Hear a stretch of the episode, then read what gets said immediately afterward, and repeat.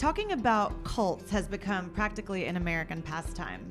Whether it's making fun of those kooky Xenu followers or the way the phrase drink the Kool Aid has made its way into our vernacular, cults have always fascinated us. But what about the more subtle, nuanced, false ideologies that make up what we'll be calling a soft cult today? What would it be like to grow up with your theology just skewed enough to make you walk away from faith altogether? We'll be talking to a very good friend of Theology on Tap about his story of growing up this way, where it led him, and what he believes now on today's episode of Theology on Air. Well, welcome back to Theology on Air. I'm Sarah Stone. Uh, I'm the Outreach Director for Young Adults at MDPC, and I'm joined, as usual, by the co producer, Evan McClanahan, Senior Pastor at First Lutheran in Midtown. Wave for the fans. Mm-hmm.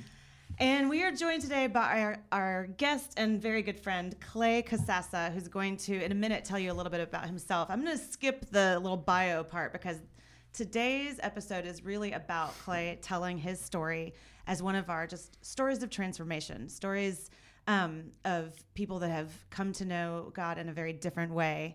Um, through trial, and, and you'll hear a little bit more about that. But first, just a couple housekeeping items if you have not already, definitely check out our website. It's www.houstontot.com. I don't know why I said www. I know. It was really unnecessary. also, if you want to know how to Google things, okay, let me stop. Um, but houstontot.com. And then as you're listening to the podcast, please, please, please subscribe. Then you'll see when new stuff comes in. Um, and you can even rate us, review us, give us a million stars. I don't know how many. It's, mm-hmm. it's like five. A million is possible. Yeah. yeah. Mm-hmm. Um, but if you're going to be a hater, then just don't review us at all. Mm-hmm. Anyway, um, but okay, I think that's all of that. This is uh, one of, like I said, a few stories that we want to tell you this year of just transformation and changing one's ideas about faith. And uh, so, Clay, I'm just going to ask you to tell us a little bit about yourself. Like, tell us a little bit about growing up in what I've already tipped tipped our hand a little bit that it was what you call a soft cult. But tell us a little about about you and growing up and why you're here today. Okay. So I'm Clay Casassa, for those of y'all at home. Uh, I did grow up in Houston. I've been here except for five years that I was in the Navy. Uh, and from second grade, well, so it would have been starting third grade on through high school graduation. Uh, I say that because it was a homeschool graduation. Uh, I was homeschooled in a program called ATI uh, slash IBLP, which stood for the Advanced Training Institute. Which I'm just gonna ask you, does that do you know at all what that what that would would entail if I just said Advanced Training Institute? No, like it sounds like a in what sounds like where you might go for like to be an automobile mechanic. vocational. Yeah, okay. yeah, right. Or um, Phoenix. One of the other terms for it was the Institute in Basic Life Principles. Again, that sounds like nothing self help. Pretty vague. Mm-hmm. Learn how to be assertive. It sounds like a Scientologist. Yeah. Oh yeah, a little bit. Because um, they talk about it like technology, you know, Scientology. They talk about their technology, which is always an odd word, but that's what they describe it as. Okay. Anyway, when no, I think of institute, you know, this was definitely yeah. not techno- technologically yeah. focused. Um, but I grew up under that. It was a homeschooling program that was really created in the '60s and on through the '80s uh, to kind of combat the the cultural revolution of the '60s. Hmm. Um, so basically a conservative from the conservative movement a pushback against that to more traditional values so this was a program that my parents felt like as so this would have been in the late 80s early 90s yeah. when we were starting this so things like high school shootings were happening mm-hmm. um, kind of the public school system was going off the rails so my parents decided we want to pull our children out of that which i'm grateful for that for that type of protection from um, you know, just obviously violence. But the idea was we're going to separate ourselves from the evil of the world. We're going to create this little bubble for ourselves where we'll be able to control the environment, teach everything we want to teach, create a pure, you know, God honoring uh, environment. Um, and it was a homeschool uh, organization, but it was linked to the ministry of Bill Gothard. Bill Gothard, who, for those of you that maybe know the story of like the Duggars, that's that's that that's the crowd we're talking about. Mm-hmm. Um, Bill Gothard, I believe, y'all can fact check me later, but has been sued multiple times. Yeah, so, he has something so, like two dozen um, sexual impropriety suits being filed against him. Yeah, it's, it's been going on for years. What's wow. that? Two thousand. What? Two thousand? Did you thousand. say 2000? No, I said Two two dozen. dozen. Oh, Yeah. two dozen. Oh my Yeah. gosh, that like- escalated quickly. It's like, yeah, that's that's a lot of people. But two dozen's No. also a lot. Yes, Yes. it is. And- It's too many. It's yeah, it's two. about two dozen too many. Two dozen too many. Yeah, I'm sorry. Okay, Yeah. so so I am going to refer for the rest of the episode to this as a cult. You Mm-hmm. said you didn't realize maybe till you were an adult that what you grew up in was a cult, but now that you kind of have sussed that out, you and um, some of your siblings, let's talk a little bit about what made it so. Like homeschooling's not terrible. That doesn't make something a cult. And uh, so tell us maybe like I know one of the big things when I heard you tell me this that made my ears perk up is that they define grace differently. hmm Um, so for those of you listening, I think we would probably define grace as something like, you know, undeserved love and blessing from God, kind of thing, Mhm. right? Like- Yeah. Unmerited favor. Yeah. Yeah. Um, but tell us how they define grace. So, and this is pretty much verbatim. It's the desire and power to do God's will. Mm. So put that in the context, and if y'all can remember the reference, uh, but it's it's the um, it's the passage of scripture that says, uh, "For by grace are you saved through faith, and not Mhm. not of ourselves." So I just always like to substitute in there the cult's definition of grace, which is, "For by the power and desire to do God's will are you saved." Yikes. And I s- just sit there and pause on that for a minute. Mhm. Yeah. Uh, well, I would invite the audience to do that um, and just see if that if that passes the smell test. Because to me, it doesn't. it does not. Well, if you're Yeah. a reformed person, no. But honestly, it's a pretty normal definition of all religious life. You know, yeah. I mean, it's I'm- what Roman Catholicism essentially offered and you know. I'm not saying that's not a part of it. Is is having the desire and the power to do God's will, but the the first instance of grace being what brings us to God. Mm-hmm. Yes. Yeah, yeah. Yeah, it's literally the opposite. It's saying you can do Right. this, Mhm. which I think that's probably one of the biz- biggest misconceptions that the world has of most religion, including Mhm. Christianity. It's like, oh, just be a good enough person, and then God will be happy with you. yeah. And, and, and it's sort of, not that. Yeah, in sort of Lutheran kind of Orthodox circles, um, you'll often hear that there's sort of like two religions in the world. There's there's true grace, and then there's everything else. You know, Hmm. so ev- Okay. so you know you're either saved by grace or it's up to you. So that's kind of boils it down. So they would they have placed themselves, we would say, outside of the the the um, doctrines of grace as Lutherans, Calvinists, etc. would understand it. So yeah, Yeah. with that definition. Okay. Um, so uh, okay, so the grace definition is wonky, but then, and I'm I'm jumping around a little bit here because I want to talk a little bit more about some of the things they believed, and then we're going to talk to some of the uh, kooky stuff that you and Okay. experienced growing up. But um, talk about some more sort of like doctrinal or moral differences that what is it ATI LMNOP? What's it called again? uh, ATI or well, so they were basically they were kind of sister organizations. Uh, technically, they were separate, but really there was they were pretty inbred. Um, so ATI slash IBLP Okay. Yeah. Or we can just call them the Gothardites, which is what I called them in college. called the cult. They're the don't care. quiver full people. If you've ever heard of the, um, Yeah. yeah, like I, I dated a guy in college who was a Gothardite, and he informed me that no one should use birth control ever because Hmm. you want your quiver nice and full.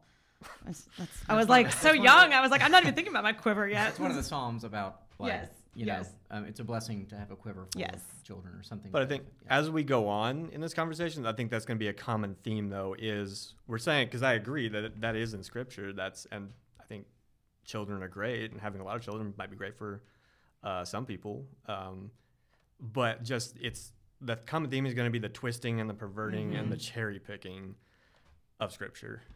And I'm, I'm gathering a lot of legalism too. Oh, for sure. Yeah. Yeah. So tell us about some of those doctrinal or moral differences. And I mean, I have a couple things written down. I've heard this story a few times. I find it fascinating um, that you can think of that would maybe like stray from Orthodox Christian teaching. Uh, oh, do you want to talk about the um the umbrella? I definitely want Um, to talk okay. about the umbrella. I almost wish we had an umbrella so we could do the demo. That would be that would be highly triggering for me. Sorry. Um, no, the umbrella, uh, the umbrella of protection was basically the concept of if you could. It, it was a chart. It was a diagram. So Mhm. there was this literal umbrella uh, at the top, and underneath it was the man, the husband, the the man of the family, uh, like in the center, off to the side were the wives and the children. And so as long as they were under the umbrella, uh, so the the umbrella of authority would have been God's authority, but also there was an expectation that there was sort of a hierarchy there that the Mm-hmm. the man was then the smaller umbrella, and then Mm-hmm. the wife the smaller end of that, and the children, of course, at the very bottom. Um, and the idea was that as long as you're under this, as long as you're under authority, which is the source of protection, Mm-hmm. the rain can't get you. No harm can can get to you. I think we have a mutual friend that I think described uh, that they actually got up on stage with their family and actually Mm-hmm. had an umbrella, and like I think the pastor threw paper clips at them or something, Right. And Just they the didn't paper get clips hit- bouncing off and, and they weren't, and the the, the family was under the umbrella, so therefore they couldn't be touched by the the paper clips. So that was the idea. Authority was the key. If you were Yeah. under authority, you were protected from everything and anything. And if something bad happened, but if something bad did happen while you were still under authority, it was God's will because you were under His will for you to be under authority. So it was like part of the plan. So how did you know if something bad happened, if it was God's will or if it was that the authority had slipped? I mean, just yeah, well, okay. you- okay. So since the channel, the channel was seen as God through the authority down to the subservience, whatever, to people under authority. So if it came through that channel, it couldn't it couldn't be out of God's will. It couldn't be out of God's plan because His plan is for us to be under authority. right. But it was supposed to protect you from things like, and this is the best part of the graphic. We might have to find the graphic and insert it somehow into this video. I don't know if it, we can do that or not, but um, you can look it up. We're going to put some information below the uh, below the, the video for those of you watching on YouTube, and you can look this up for yourself. But in the the clip, the thing that I find so hilarious and also dark and disturbing is the, the sort of arrows of bad things that are come raining down on the umbrella are different for men and women. Do you want to say what they are? yeah. Uh, one. So. I, the only thing I remember from that graphic in particular was that cervical cancer. Mm-hmm. think was was one of them. If if the females, whether it be the the wife or the or the girls, are out of authority, then they're uh, more uh, Susceptible. open, yeah, to things like cervical cancer. Uh, Yeah, I think it said for men, pornography. That's like a temptation that if they weren't under the umbrella, that would get them. And then women, cervical cancer. It's very specific. I mean, cervical cancer Well, is often It would caused by. having a quiverful, I guess. Oh my gosh. Well, I mean, really, I mean, if that's the greatest ideal, You can have a full quiver with with cervical. Oh, well, okay. with HPV that gives you cervical cancer. But Okay, now we're on a whole STD talk. So uh-oh, okay. talk to your doctor Okay. today. Okay. okay. So you had the umbrella of protection. Um, wasn't there also so? For those of you that don't know, Clay is part of a, a group that meets that. Uh, so I've heard this story before with a whole PowerPoint slide presentation, and one of the other, and if everyone's like a PowerPoint, and then they watched it and their jaws dropped and their eyes were wide, and it was very mm-hmm. fascinating. But one of the other slides, several of the slides in there, had to do with what you mentioned earlier about Bill Gothard having all these court cases open against him because there was sexual abuse. And it seems like a lot of the rhetoric in the writings of this organization really put a lot of blame on victims. So, can you speak to that a little bit? Yeah, um, I, I think I'm remembering the the graphic. By the way, all those graphics that you're talking about, those came from the curriculum, like straight up screenshots from. They were called wisdom booklets. And again, like I'm just gonna throw terms out here, and it's it could go down the rabbit hole forever. So kind of Yeah. Uh, I'll I'll throw out We'll as many reel of you in those if we as you need to, want. yeah. But um, so they were called wisdom booklets, which are these little just white pamphlets put together, and they had like six categories of. It was basically this was the academic part academic part of the education was because we still had to meet state requirements for education. Um, my mom kept transcripts of all the subjects, but say like the science, so like the science um, portion would have been met by this section in the wisdom book that talked about cervical, can- you, you know, about technically it was scientific because it's dealing with medicine, Yeah. And the But- body, anatomy. Yeah. but it was always through the lens of scripture, which we should always be seeing through the lens of scripture. But it was very much like that was they were shoehorning, they were Yeah. using that as a vehicle, say like a science to be like to get to the point they really wanted to talk about, which was what standards can we make you adhere to yeah. to protect you from this, or to basically that was the teachable moment was um, But if they're the if they're protecting people, especially let's say you know girls, um, and then the girls aren't sort of following those rules or staying within the umbrella of protection. Um, if sexual abuse happened, seemed like a lot of the literature was suggesting that it was her fault For because sure. Mm-hmm. she had sort of invited it. She hadn't been careful to do these things that she had learned. Yeah. Um, and that's just a pretty countercultural thing right now, especially. Yeah, uh, I'll just throw out one, two or three examples that I can think of Yeah. right now. One of them was um, I remember this graphic of um, guys. It's hard to explain the graphics. Um, basically saying, okay, so you were you were abused, maybe maybe just regular abuse, or if it was sexual abuse. Um, it was it was basically think how could God like how could God use this for His glory or like, it, but in but in much of I mean obviously we sh- God can bring glory out of brokenness, but it was in a very particular way that I'm that I'm trying to describe. It's very Well, difficult we to can describe. we can paste it in. Uh, what's later. that? We can we can paste it in later in the video. So, Okay. yeah. Oh, the the graphic. Yeah. you're talking about? Oh, okay, okay. Yeah. Um, I'll just see if I can describe really quick. If not, I'll Yeah. jump off that point. Um, but it was almost like this was. It was almost like I don't know. I'm, I'm going to butcher this right now. It, it, it'll make a lot more sense seeing the graphic. Mhm. It's very self. It's like very blaringly obvious, like what the problem. But basically, is with it's almost like they they know that this is going to happen, and so they're setting the stage of a way that like good can come out of it or something like. Yikes. yeah, it that. But it's just seeing the graphic would probably tie it. Gotcha. Well, tie it in. And speaking of graphics, one of the other ones that I I now have sort of a running joke with a few of our mutual friends about is part of the preparation to help girls avoid these kinds of things was uh, this thing called eye traps. I know this is just a side piece of it, but I just think it's kind of humorous. So tell us about eye traps. Okay. Tell us if Evan and I are engaging in any eye traps today. Uh, well, you I know, did get this shirt from Express like a dozen Ooh. years Well, ago. You It's were showing you were showing pride by insisting on wearing Brand name name. brands. Yeah. Well, actually, I, I actually do try to shy away from any logos. So, Okay. I mean, you wouldn't know this was an Express shirt if I didn't tell you. It could be J.C. Penney for all you know. Okay. There you go. Yeah. Anyway, Uh, go ahead. But eye traps. Uh, so I think unless you're wearing a burlap sack, you probably have Yeah. eye traps on. These the the the graphic that Sarah is talking about is there was like nine different like drawings of models with just like blank faces of like wearing different pieces of clothing, and they were very frumpily dressed. Would Yeah, you they're- agree? they're modest, Yes. yes. Uh, like no one probably watching this would have a problem thinking there was any type of scandalous, but uh, like eye traps would be any basically an eye trap is anything that traps your eyes away from somebody else's countenance from from the face from the eyes so like a logo yeah across across Mm-hmm. or just any logo that it draws the eyes away from to that to that particular focal point uh, like a v-neck um, Clay is wearing a V-neck. For those of you just listening, I'm I'm really but the rules are different for me um, no. True. Um, Yeah.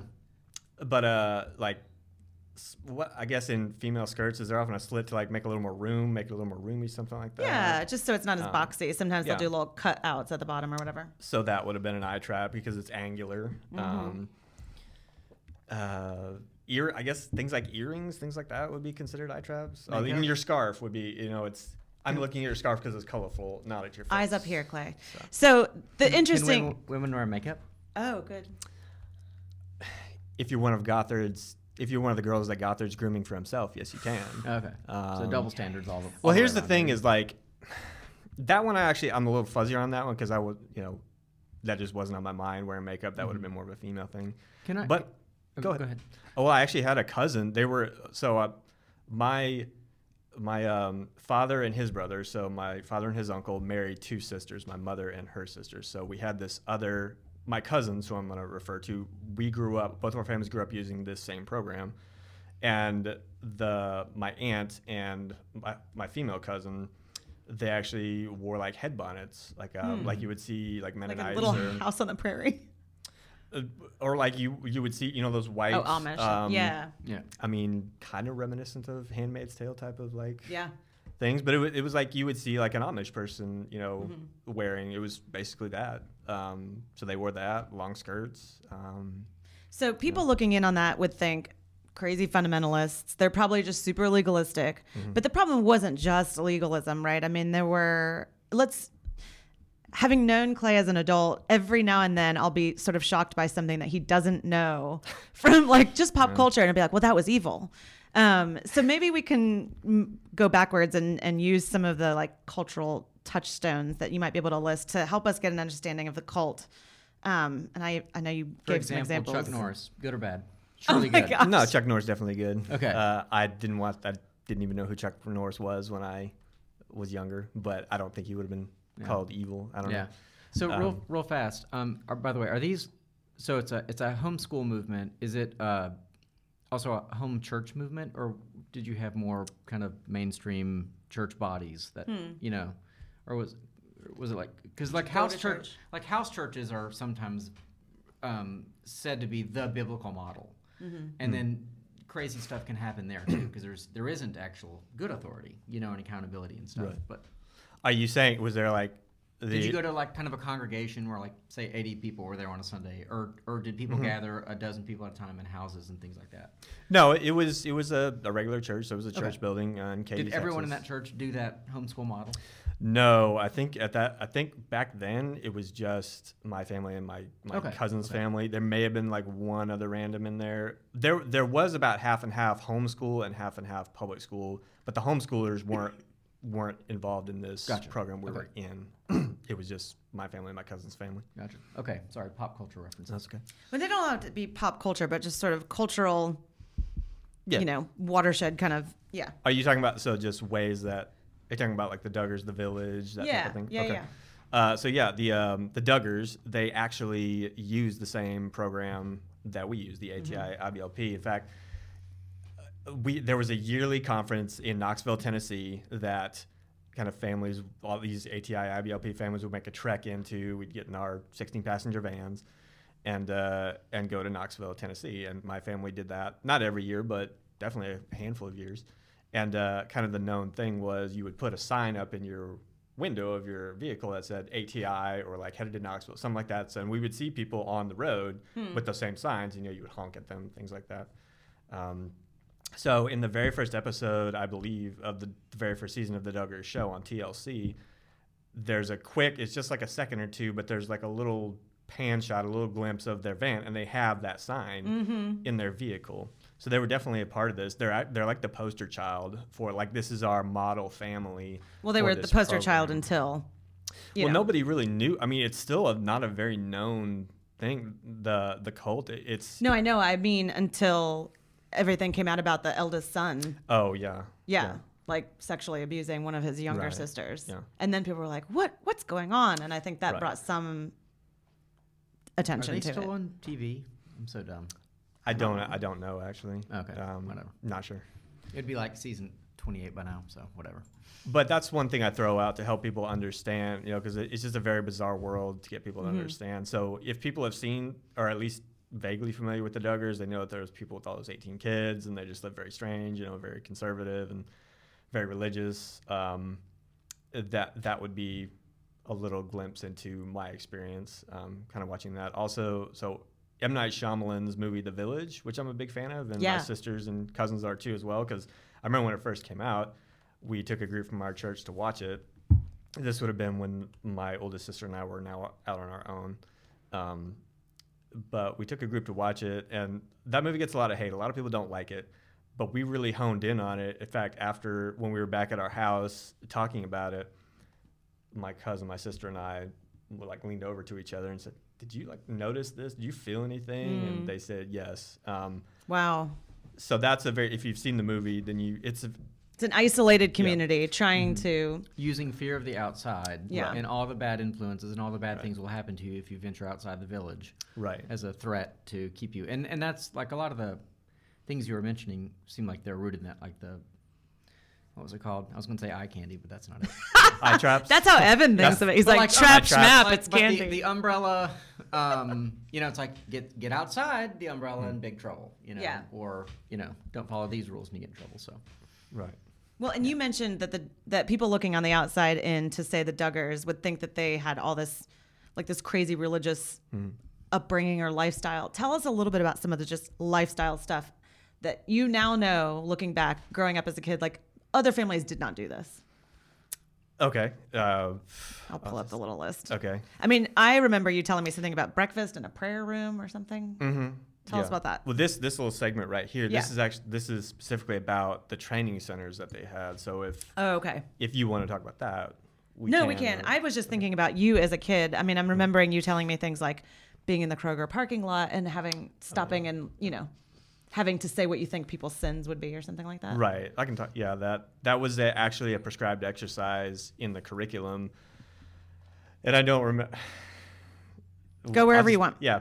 Um, like I don't remember the exact reason we were doing it, but it was basically the assignment was go. Oh yeah, because so much was put on the countenance about if like if you're a joyful Christian, if you truly have like Christ inside you, your eyes will be bright, and you will be smiling. You know, people will be able to see it on your countenance. So the I think the point of the exercise was to go and find people and literally just look at their exterior and determine what kind of person is this. I'm in Um, trouble. I mean, yes, you I'm are. such a sorry. grump. You know, you I'm go. like scowling all the time. You You know? need to do We'll some work soul on that. searching. Especially when we have to wear these masks and everything. Anyway, go ahead. Um, But th- there's there's kind of I just have to say, and let me just interject real fast. Yeah.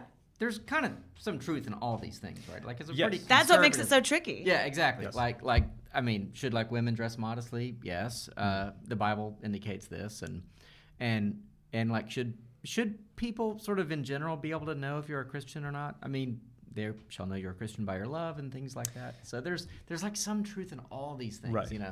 The yeah, but the face that you use coming out of Kroger. That's Is a bit- because I'm never happy coming out of Kroger because my Kroger in my neighborhoods it's not the nicest Kroger, you know. right.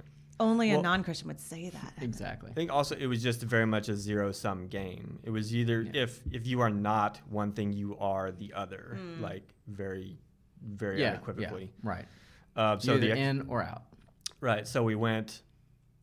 So uh, we went to the like the Kroger Mhm. parking lot and just sat there in the car, and my sisters and I, my mother, um, and watched people go in and out. And I, I don't remember what exactly we wrote down, but it was like we were supposed to be able to tell if someone was a good guy or a bad guy, Hmm. basically by their by their look. Um, I remember I was in a I was in Walmart, I think, with my uncle one time, the same uncle who was whose family was he Mm-hmm. had them in the cult. Um, I think we were at the Walmart uh, like auto service department getting an oil change, and I remember my uncle pulling me aside and pointing to one of the mechanics who had like a sh- short kind of haircut, like on the side, and, and I don't remember exactly, but he made it a point to point out to me, "You see that guy? He's like, you see, he's very rebellious with his haircut." Um, Hmm. and thinking back now, I was like, I mean, he may have had just a perfectly normal haircut, but the point, but rebellion was such a the the problem with him having a rebellious haircut was because rebellion was one of the chief sins because that's anti-authority and authority was mm-hmm. the main focal point of the cult. See, that's sort of Yeah. the thing, though. Like, authority is a good thing, you know. So, mm. but but then it becomes, you know, like an idol or something. It becomes, Well, Well, the- it God's becomes- authority is a good thing. Right, right, right. Authoritarian discipline Right. becomes troublesome. Well, this is why it's it's this is why it's hard to get across kind of how strange it all was because Yeah. even you're saying you're like you're saying, well, that doesn't sound Yeah, I'm not arguing with bad. you. I'm just No. saying that it's always a, it's always like the truth gone mad, you know. Right. Yeah. Um, Perversion of the. Oh, was there, there was um. So Sorry. there was something. Walmart. I'm sorry. No, that's authority. no. It wasn't it about was that. a but mechanic, Evan. Yeah. Yeah. It wasn't about that. I can't remember what. it Well, was, and like but- you weren't allowed to watch a lot of movies that I Mm. mean, even like Disney movies. Yeah. Uh, no Sesame. Street. Uh, No Sesame Street. Why? Because Oscar the Grouch did not have a good countenance. Or... I think it was, and this is, I think it was, and I'm, I'm basically a conservative slash libertarian these days, so I actually might agree with this that a lot of like social agendas are getting put in children's shows. yeah.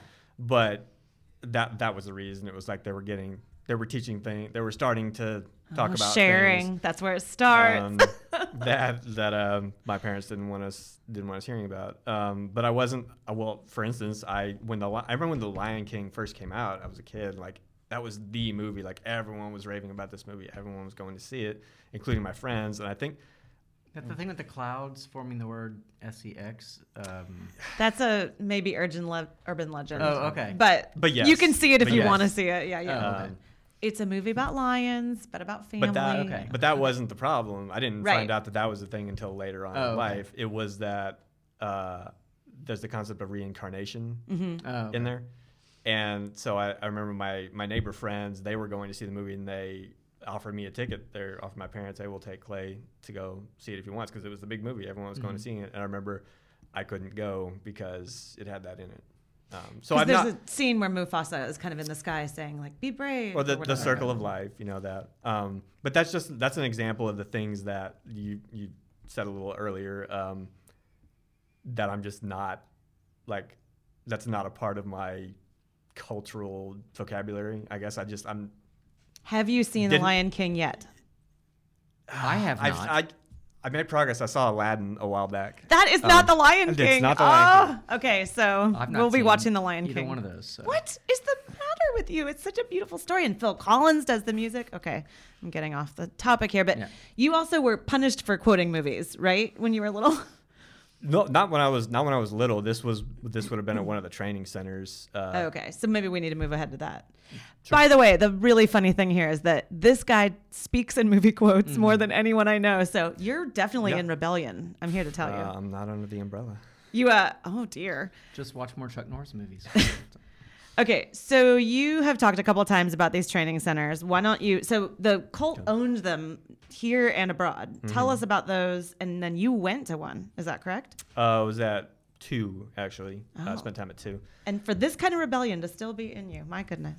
Well, it's funny because uh, thinking about my cousin, so there was a training center in Oklahoma City, and uh, he would actually get sent there whenever it was basically like in substitution of military school. His Hmm. parents felt like he was being bad, so they would send him there to get corrected, and he felt very like shunned for that. Uh, like Hmm. so wait, so like what very, age like- kids go to these? Like it's for teenagers and on, kind of, or what? It would be yeah, probably teenagers. Probably, or there were families that lived there too. Like if the if the parents were mis- like employed there, or if they were just doing service work there, Okay. they would bring their families. Probably not, but probably not just an individual child. Probably be like a teenager um, Yeah. through young adult. Yeah. okay. Um, but these were so the the institute we'll call it because that, that was kind of the term, just the institute. Um, had these owned these facilities throughout the country: Oklahoma City, Big Sandy, Texas, Indianapolis, um, Oak Brook, Illinois, maybe some others that I'm I'm just not remembering right now. But they were basically properties that were either given to the institute or donated, or the institute bought. Like Hobby Lobby actually basically gave um, the institute the one in Big Sandy, Texas, which I spent time at. Spent time at it's like Oh, it's It's like prison. re-education camp. Discipline. Well- I mean, was it was it so like when we when we see shows on Scientology and like people are sent off and they like do like Mm. slave labor for 18 hours a day or something? Uh, You're mopping floors. or- elements of that. I remember working in the dish pit. Here's the thing: is I remember one of the programs that I was sent to at the Indianapolis Training Center was called Life Focus. I remember like uh, it's a lot of scripture memorization. It's a lot of like, hey, let's gather around and watch. You know, bring out the old TV set, you know, on the stand with the VCR under it, and let's watch this video about why rock music is evil. You know, or this Oh. missionary telling them about this story of how he learned to yield his rights, which is a phrase that that's a bu- that was a buzz phrase in the cult is yield your rights about how he planted these pineapple trees uh, in his mission field and the natives like in their culture they were like he hired them to do it he paid them money but in their culture it's like i planted it so i get to eat it so through that experience he was saying i learned to like give my rights up to the Greater to the, good or to the whatever. pineapple trees yes so we just videos like that ray comfort was one of the speakers i know he's still doing stuff um, with your former boyfriend Kurt Cameron. um, Kirk Cameron. Where did we go wrong? but uh, try to bring me back. Um, but these training centers, yeah. Um, so I went to the program called Life Focus. How old were you when you went the first time? That would have been that was before high school. So that would Dang. that well that well maybe not um, before high school graduation. So it was maybe like junior high or maybe high maybe actually like early high school years. But you were a teenager. Yeah, definitely, definitely a minor. Um, not on my own yet. Um, so And you had to like memorize a certain amount of scripture before you could eat or something. Maybe I'm conflating these ideas in my mind. But there, wasn't there something about going to a prayer room for a certain? You could ha- had to have your spiritual breakfast before you had your physical breakfast or something. that was definitely a, a, a doctrine, but that these were two separate Okay. incidents. The the prayer room was where you would go to pray and like think about what you had done, you know, wrong. So it's the corner. Yeah, except for it was so this this this was at the Indianapolis Training Center. This was uh, basically an old hotel. Um, so That's not creepy at all. like a like you would go into like a budget hotel. That's that's what it was. It was just donated to the institute, and they ran their program there. Um, so going to the prayer room would have been just one of these rooms uh, where it was just all you have is a table and a pad of paper and the Bible and a pencil. Um, and just whatever you know there's a bed in there just like any hotel room but there's like no decorations no nothing just and the temperature could be whatever it is it's just you are supposed to sit there and like think about what you did and write like your apology statement um, Was it a Gideon's Bible? Bible? um that, i don't i don't Could've been left over. it was, it was king james whatever it was That's what That he's was the getting only at. authorized version okay um, no, no, I was making a joke about the hotel, how the Gideons. Oh, right, right, yeah. okay. yeah. um But they were King James onlyist as well, I guess. For a while they were, yeah. Oh, the the institute, yes. Okay. King James. Okay. Um, But yeah, it was basically it was. Some of these didn't actually happen to me. Some of these I read and heard about from other people. There's actually a website called recoveringgrace.org where Mm-hmm. former students will share their stories on there and their stories of at one point uh, the doors were locked from the outside so like you they would put you in this hotel room and the ration like you may just get bread and water or they may you, they may not bring you food for a meal or they may bring you like an apple or something because the point there is not to be having a grand old time right the Yeah. point is to to be thinking about what you did so i know so, at some point they were locking the doors like basically you were a prisoner you, the anyone put in there and i was put in there once for an infraction i can't remember what it was which is really funny because i was a really good kid like i was Hmm. Yeah. i was very compliant I Hadn't I even was- seen The Lion King. some, but I did something, maybe quoted a movie or something. I got put in there to think about what I had done. Um, but yeah, just Hmm. think, but like, basically, it was locking. You were locked in your room, like you could not get out. Um, I think there what there was at least one incident of people like trying to escape by throwing chairs through like the glass windows and Jeez. like climbing down. I know one of the guys that I was there with. Uh, he he escaped the building somehow. He didn't want to be there because I remember it was a big hubbub. But uh, but the funny thing about that is all the doors. This is an old hotel, right? All the doors were locked from the inside, so like you had to go by the front desk and ask them to buzz you out. Uh, so I don't know how he got out, but um, a very controlled, just a very very controlled How environment. long? So how long were you at the the first time that you went to one of these work camps? I mean, institutes. Well, you joke, but that's actually I was thinking about it as I was writing you some of my responses. Was I I remember a lot of scripture memorization, a lot of prayer time, like a lot of time reading the Word, a lot of time watching these videos, you know, of their the curriculum. But other than that, I remember a lot. Of, it was a lot of like it's, it's free labor as we worked in the dish pit in the dish pit Dish pit. dish pit with you know any commercial Dishwasher. yeah any you know it's got any place that has a, a kitchen Yeah. kind of, and this was an old hotel, so um, it had all the industrial dishwashing equipment. That was a big task because servant servanthood was put was such a big priority to the institute. It was like you have to be serving, you have to always be serving Mm-hmm. people. So yeah, I just I feel like a lot of it was like unpaid labor. It was like you need to learn how to be a servant. Like so, you know, I don't Hmm. complain about going to the going to work in the dish pit. This is kind of why even even now, like when I'm with you at a restaurant and you'll order something special off the menu, I don't know what he's talking about. I would never. but in my mind, I'm always like, wow, how are you doing that? Because in my mind, it's like you don't ask for anything extra. It's like, who who am I to Yeah. ask for something special? Um, Huh, that's interesting. I didn't know that little tidbit. So, talk a little bit about how they viewed like romance and dating and boy girl relationships and that kind of thing, because that's a little bit Yeah. different too, right? oh, geez. Um, yeah, this is a big one. Are you triggered? Yeah, actually, kind of, but that's okay. I'll push through. We'll, we'll carry Um, on. We got this. Uh, so yes, the. Don't you know that dating is just preparation for divorce? Oh Um, my! I thought it was going to be sex was the bad thing. But well, well, it straight to divorce. Well, it is, but uh, well, I was, um, yes, dating was was prescribed as not the way to do things. In fact, in one of the in one of the episodes of the Duggar shows, I very, I I remember Josh Duggar was talking about. I think they had just watched the Fireproof movie, you know, with Kirk Cameron. I'm aware. Um, yeah. So, everyone, love everyone, dare. Everyone knows the quality film that that is, but is, but he was, Josh Duggar was talking very arrogantly. So if you go back and watch the video about how he's like, people are dating, he's like, no, no, no, you don't do it that way. You do it the way we did it. And actually, in the first season, they actually show you Josh Duggar's like courtship of, uh, of the woman he eventually married, and it's just awkward as hell. Um, Okay, so just just to clarify, in Fireproof, do people date? That's I remember that may have not been good to bring up fireproof because it's not about that's Yeah. not what we did. No, the it's movie's about a married couple. Okay, because I was like, because it's like a conservative Christian movie. So Yeah. I'm like, Right. are these people so conservative they don't even like that? You know, but uh, that's a No, note. they were endorsing it, it, it- Okay. but basically he, it dovetailed into him basically saying, everyone knows dating is gonna fail. You know, it's Gotcha. foolishness. But but but in a courtship model, there's really no dating there. It's, I mean, you you, you don't kiss like until the wedding day. In in some cases, like the Joshua Harris book, "Never Been Kissed," would definitely be It's heroic. I Kissed Dating Goodbye. I kissed dating goodbye. Josh Never Been Harris, Kissed is yeah. a D- Drew Barrymore movie. That's true.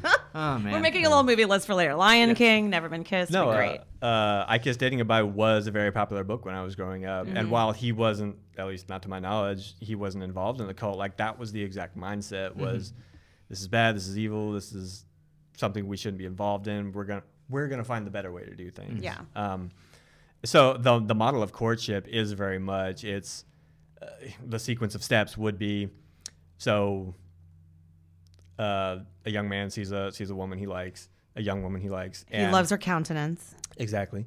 And he will then, well, first he's got to clear it with his father and say, hey, I'm going to, he has to clear with his father to ask her father just to make known that he's interested. His intentions. And so then at that point, there will be, there was no prescribed set amount of time, I don't think, but it could be like even a process of months to years where the young man would basically date the, the woman's father, basically like he's getting to know you, you're getting to know him, like y'all are having, he's like sussing Hey, you, you, go, out. Want to go hunting?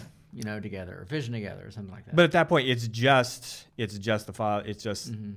the potential father-in-law and the and the son. Um, and so at that point, if he if if if the young man passes the smell test with the father, then he can make his intentions known to the young the young lady. And then there's like there's no unchaperoned dates. You're always in like a group setting. You don't touch. Um, uh, always chaperone. And yes, the eventual goal being like that you will have not like physically touched until the moment where the pastor says. so does the uh, kiss the daughter date the guy's, uh, you know, uh, uh, uh, father? No, because she holds she holds no authority. No, Right, right, right. no, she doesn't get to make the decisions. Yeah. Wow. But she does get to say yes or no to the proposal, ostensibly, right? Like, or is that just a foregone conclusion that Well- if she's being pursued by someone, it's going to be?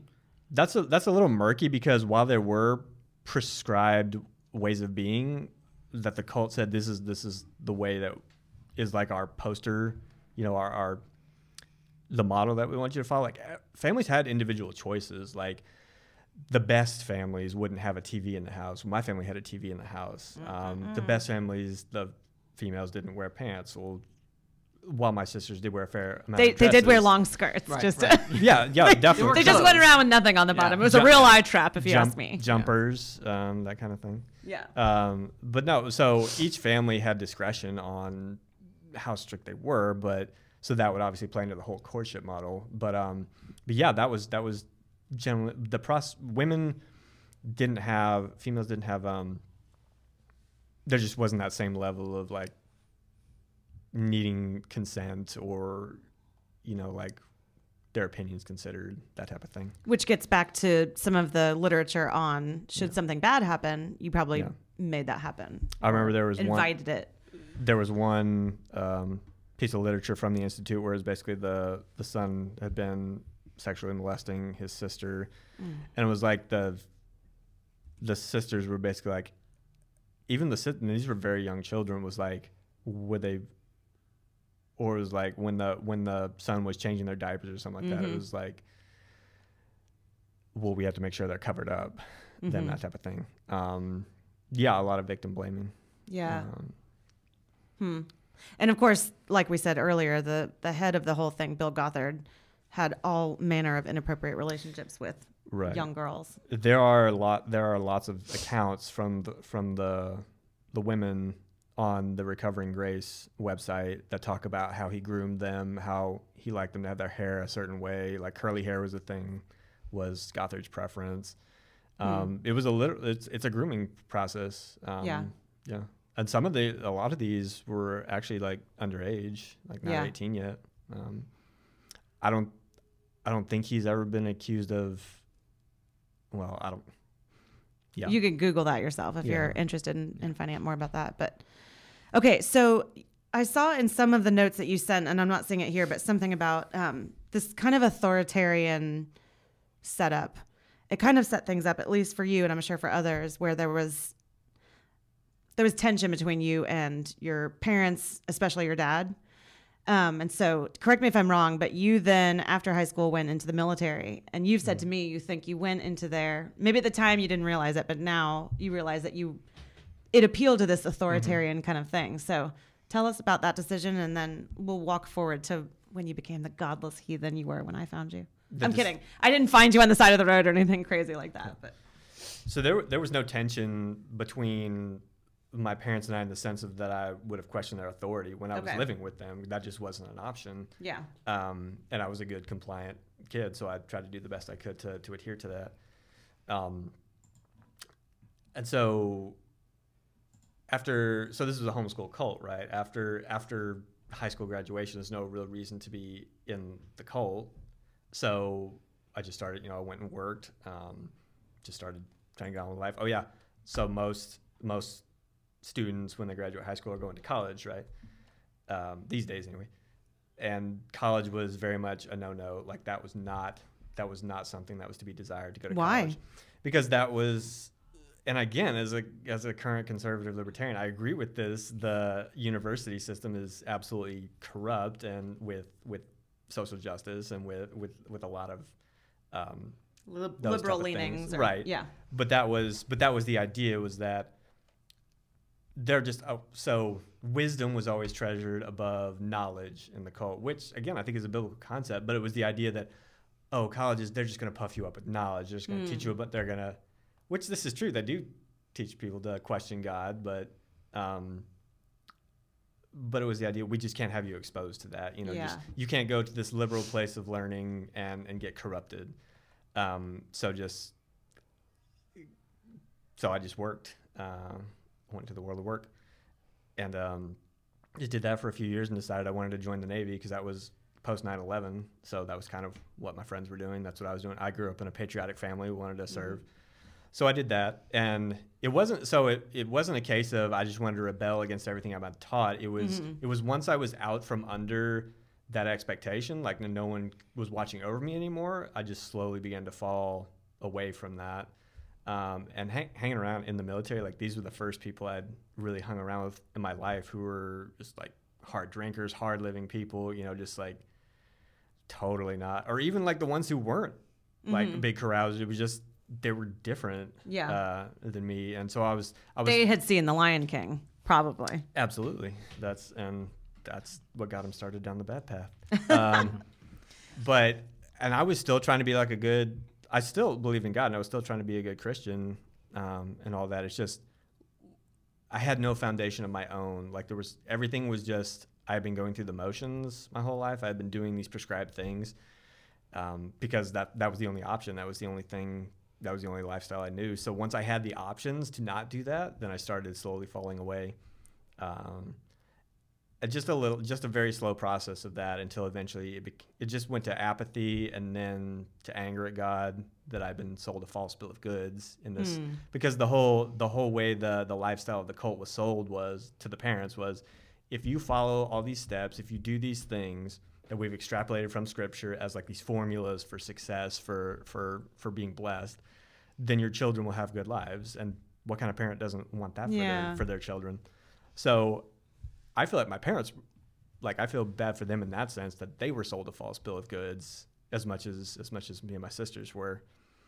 So then I became angry when I started to realize, wow, I'm I'm this old in life and I'm seeing all my friends, you know, move off, get married, and have what we would call successful lives. And I, over the course of time, as I'm seeing that not happen in my life, I'm just getting more and more angry, uh, disillusioned until I just I never became an atheist. I never stopped believing in God, but I just said, "You're doing your party over there in heaven. Like, just leave me alone. I don't want any part of that. I want to do. I want to go to my party. Don't care." And so I did that for a couple years until my life, due to a, a layoff and not having a college degree and things like that, just everything in my life kind of imploded in on itself, which brought me to my knees. Basically, uh, I was throwing up foxhole prayers. I had, re- you know, rejected God for a few years here and just saying, like, you're my only the only thing I know to call out to was God was saying, I know I've been bad here, but I'm asking, would you? I need some help here.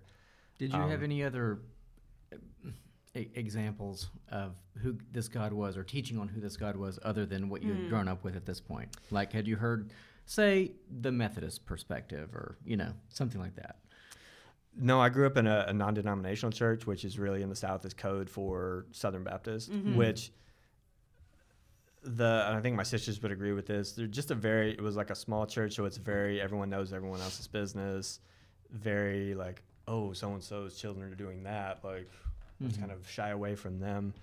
Um, I'm sorry, say the So no, I, I mean, so like you're in a dark place and you're you're praying to God. It's like, but who is the God that you're praying to? Was it only the God that you Right. grew up with, or did you, at that point, you know, I mean, there is only one God, but like, Right. was there another expression of who this God was that you could appeal to at this point? No, not at this point. It would have been the way I viewed God before was in um, in John Lee Hancock's uh, The Alamo, the movie he made a movie like ten years ago, something like that. There's the vision of General Santa Anna, is that he's he's telling his generals, "I want you to just throw all the troops at the Alamo," and his generals are saying, "But they'll all get slaughtered." And Santa Anna says, "What are the lives of soldiers but so many chickens?"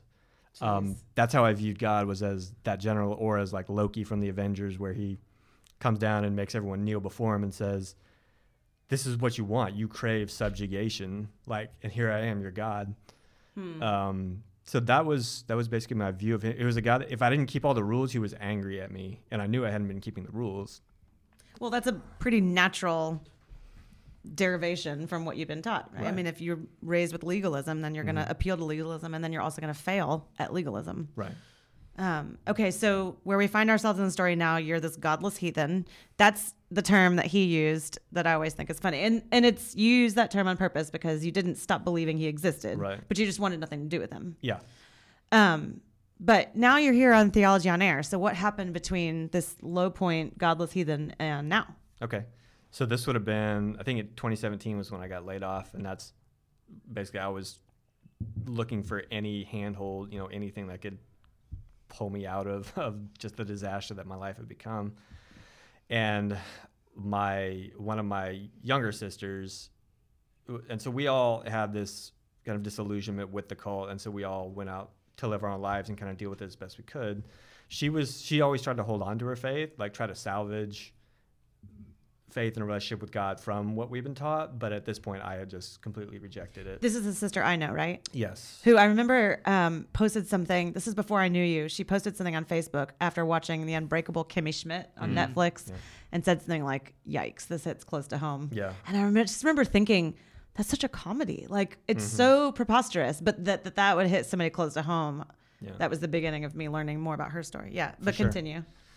Uh, and so my sister, uh, I was in the car with her one day, and she knew I was really struggling and really angry, and she said, "I know you're, I know you don't go to church. I know you're really bitter about that, but my friend Sarah Stone, run is going to be part of a, a thing at their church called Alpha, which was a evangelistic tool where."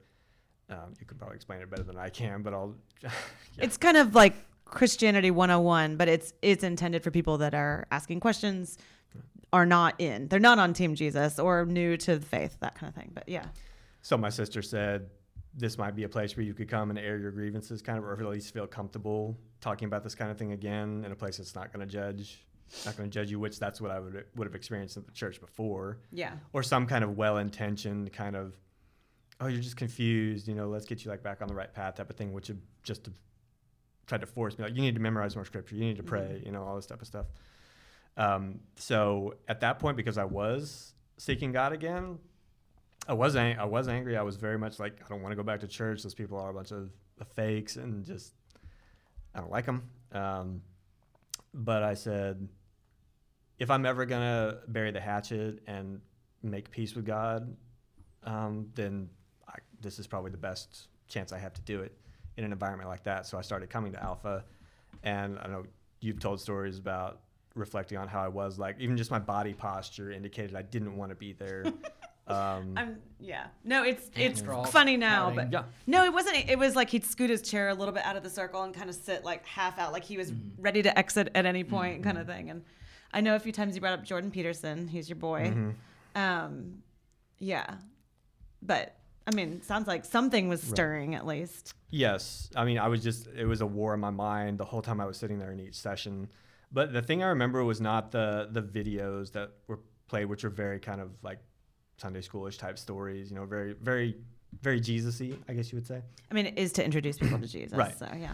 But but basically, I knew that all before. Like I had read the Bible cover to cover multiple times. I memorized a lot of scripture, so I kind of I knew all the the technical stuff about Yeah. what they were talking about. But what really kept me there and really just sustained me there was the people there, including you and and some of the other staff at MDPC, who just took time to just let me be what I was in that Mhm. moment, just angry and pissed off confused, wanting to kind of make reconciliation, but not feeling like it was safe to.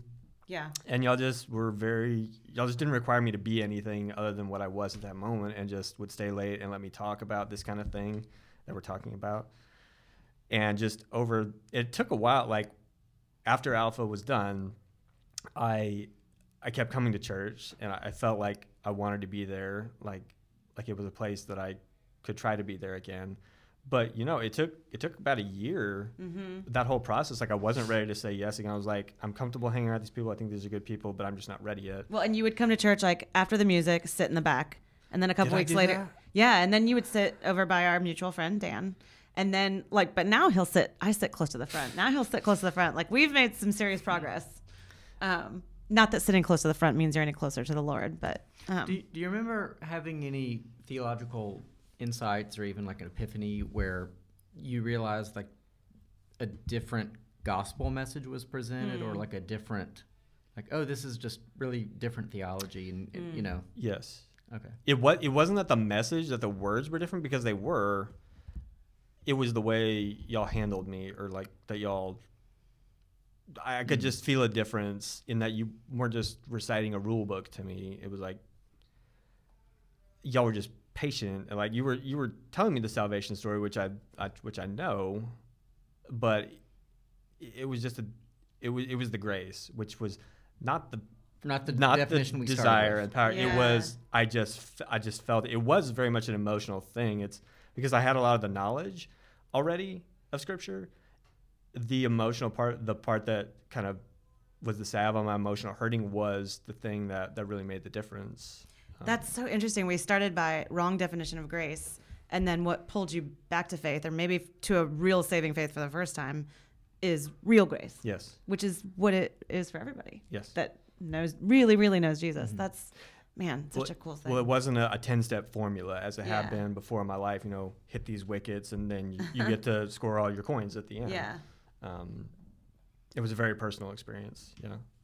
Um, you've said when you told the story to a group that we're both in, you said there's a distinction between um, Islam and Israel. Will you tell us that? I like this. Yes, this was actually so. This was during that period of being laid off and um, that period of a couple years. And at that point, because I was reaching back out to God, but I also wasn't sure. I was like, I don't know if I can trust you again. I was listening to every voice who I thought would tell me the truth. I was list- I just started listening to all types of podcasts from uh, Sam Harris, Jordan Peterson, um, Ravi Zacharias, any like um, Chris Hitchens. Chris Hitchens. Well, nobody knows Clayton, but I'm just, I'm just saying the big like the big names, like the big atheists, even the big Christians. Um, Dinesh D'Souza, Mhm. um, people who were both religious and very anti-religious, because I just wanted. I was like, I will listen to all of you. Just tell me something true. Hmm. Tell me something that I Mhm. can see. That's true. I can hold on to that. I can Hmm. believe that. Um, and so the in that, I think in those videos, somebody talked about the difference between Islam and Christianity. Was that the actual word Islam means to submit to God. That's the actual Mhm. translation. But Israel, you know, was Jacob was it Jacob? Yeah, name? Jacob's name was changed to Israel. but the actual name Israel means to wrestle with God, which which he did, which Jacob Yeah. did. He wrestled with with the angel, or I guess was it God or the angel? I can't remember. But yes. yes, both. Okay, um, but he didn't like the the pers- if if Jacob hadn't been following the prescription of the cult, it would have been he's my authority. I can't wrestle with him. I need to. I have to accept Oh. everything Mm. he's saying. Mm. But God, but yet we see in Scripture that God rewarded his wrestling. Like, like God understands that and honors and honored it in that case. So that to me, as a as a big like libertarian, conservative, independent thinker, independent responsibility type of person, that really appealed to me. Uh, the idea that I can wrestle with God and ask these tough questions and be pissed off to a degree, Mm-hmm. and still make progress and still still be still be in the still be ex- not pushed away. I can still be in the group. You know, I can still be searching. Yeah, loved by and God him. doesn't reject me for that. Yeah. Oh man, so good. It's such a good story. I mean, I love cults. I have a weird fascination with cults, but I just also love when people finally see God for who He is. It's awesome. Do you have any more questions? No, I, I just uh, I'm sitting here thinking, uh, you know, in principle, like a lot of the teachings, like I Mhm. resonate with as kind of an inherent conservative, right? It's like, Mm. and, and I'm I'm also thinking, I mean, even just this last week, it seems like a lot of people feel like our country changed a lot. You know, Mhm. not to really offer a lot of commentary on it, but I think there are a lot of people who feel. I mean, I've had people tell me, I I think we live in a lawless nation now. You know, Mm. they think the election was stolen. They Mm. think that, um, and I'm not saying I disagree. I'm just saying this is these are the things they articulate, and I think that what we very well could see is a real movement of homeschooling. You know, very conservative teachings. You know, Yes. the, the the you know the Benedict option. Um, who was the guy that wrote that book? Um, Dreher, Rod Dreher. Anyway, but the idea of like retreating Hmm. because our nation is really lost. It's it's going downhill fast. There needs to be systematic withdrawal from institutions, Mm-hmm. the academy, entertainment. All that. I mean, things that I mean, they were worried about things in the '80s that now we're like, "Pff, '80s, Yeah. golden era. What are you talking about? like Ronald Reagan, Back to the Future. I mean, Back to the future. I The mean, it was power like of a- love. I mean, like, but it, but like, I'm like telling my kids, like, man, I grew up in a great time, you know, like it was the 50s, right? You know, but people who grew up in the 50s are like, "Ugh, the 80s, it could never be worse. So I'm just thinking of like, Right. could we see this kind of thing like really popping up all over the place among people that you might not suspect it because they are terrified that like their country is gone. Hmm. Well, it's. I, I would say yes. That, it wouldn't surprise me if we do see that. I think that the homeschooling trend was already Right, because Starting of to go COVID. that way. I mean, they're homeschool. We're homeschooling anyway, basically. But it's Yeah. the exchange of one master for another. It's it's feeling insecure in one thing and saying, "Well, we're going to follow all these rules, and that will keep us Mhm. secure." Mhm. And yes, it, it is very. I often I often feel it when I'm explaining this to people. I'm like, man, I'm just not getting through how weird it was because they're like, "Well, we should be good. Like we should, you know." yeah. Um, but just one incident that one um, piece of the curriculum that popped in my head is there's a graphic, and I'll- I think it'll be on one of those links that you're Yeah. that you're going to post is basically dealing about again with sexual abuse or, or not even sexual abuse, just abuse of like if I, the the phrase was if the husband like if the husband abuses the wife like there is no victim because the husband is her Mm. authority. And I saw your eyes go up on that, and that's the Yeah. type of thing I'm. Sometimes I'll find a little nugget like that. I'll be able to bring up to people that are kind of like, "Oh yeah, that's That was not bad. cool," yeah. Mhm. Yeah. Um, that's the thing is the Duggars uh, or the um, people think they watch the Duggars and they think it's all very quaint. You know, oh they're just old fashioned. You know, Mm-hmm. it's it's it runs so much deeper than that. Um, um, Well, just even when you were mentioning like that, it's not, it wasn't encouraged to go to a university because they're gonna, you know, Mhm. try to push you away from God or make you question God, and and that might be true, and yet there is something good about having your beliefs questioned and having to do the critical thinking process of figuring out what you believe is true, right? yeah, That's why are you smiling? because I'm just I'm thinking about the whole um, God is not dead movie Yeah, yeah. series where that that's that's like what they wanted us to be was like the heroes who who would stand up to the professor and like win the day, Yeah. you know, and like dunk on them basically. Okay, have the Um, gotcha moment. And, right. Yeah. Uh, Yeah, good luck with that. well, the thing, well, so you brought that up. I know um, there's people like Michael Knowles who grew up conservative, then became liberal, and now he's back to. I Mhm. mean, not that I'm not trying to equate conservatism with, with um, Christianity. or- right. al- Although maybe I kind of am, but That's that's, a for another discussion. Yes, podcast, that's, yeah. Basically, I'm not trying to taint this conversation. Yeah. We're kind of bringing that into that. Um, but uh, but yeah, it was like to me, I took that as my father saying he actually told me like I asked him a few years ago like. Did y'all like purposely not want me to go to college, or was it just not something that came up? And he said, "Yeah, I didn't want because he was when he grew up, like during the '70s, '60s, you were either a hippie or a cowboy, and he Mhm. wasn't a hippie. Yeah. Um, so he was very conservative, very staunchly conservative. Um, and he's and I asked him a few years ago. I said, "Was it like you were very much against me going to college, or just wasn't an option?" He said, "He said I didn't want you to go because I didn't want you to become a liberal because in his mind that's the worst thing I could become." Wow. Um, And you're like, newsflash, I actually became a godless heathen. Even But- worse. but to me, and now I'm back in the circle because I went out and made it my own. You know, I went out and I, that was my point was Yeah. saying when you talked about wrestling it's almost like that kind of Mm. authoritarian legalism doesn't give room to wrestling even with that kind of thing like if someone tries to Right. prove you wrong then you have the opportunity to think for yourself and realize that god is real and so that's part of the reason why my life imploded the way it did was because I I hadn't been allowed to take all those risks and fail at them. So now I've had to cram those risks and failures into a very compressed short period of time, which has been very unpleasant. Um, But I would say to my father that I said, "So you didn't want me to go, like get corrupted here? That to me speaks that you didn't think you did enough good enough job, like training me in the right way. Like I was gonna get corrupted like this." Um, hmm, interesting i'm sure he loved that conversation Well, I didn't tell him that, but that in my mind, that's what I'm Yeah. thinking. Um, Yeah. well Hmm. I think probably we'll go ahead and wrap this up. But um, if you have more questions for Clay, you can contact us and we'll we'll put you in connection with him and you can stalk him on Facebook and all that.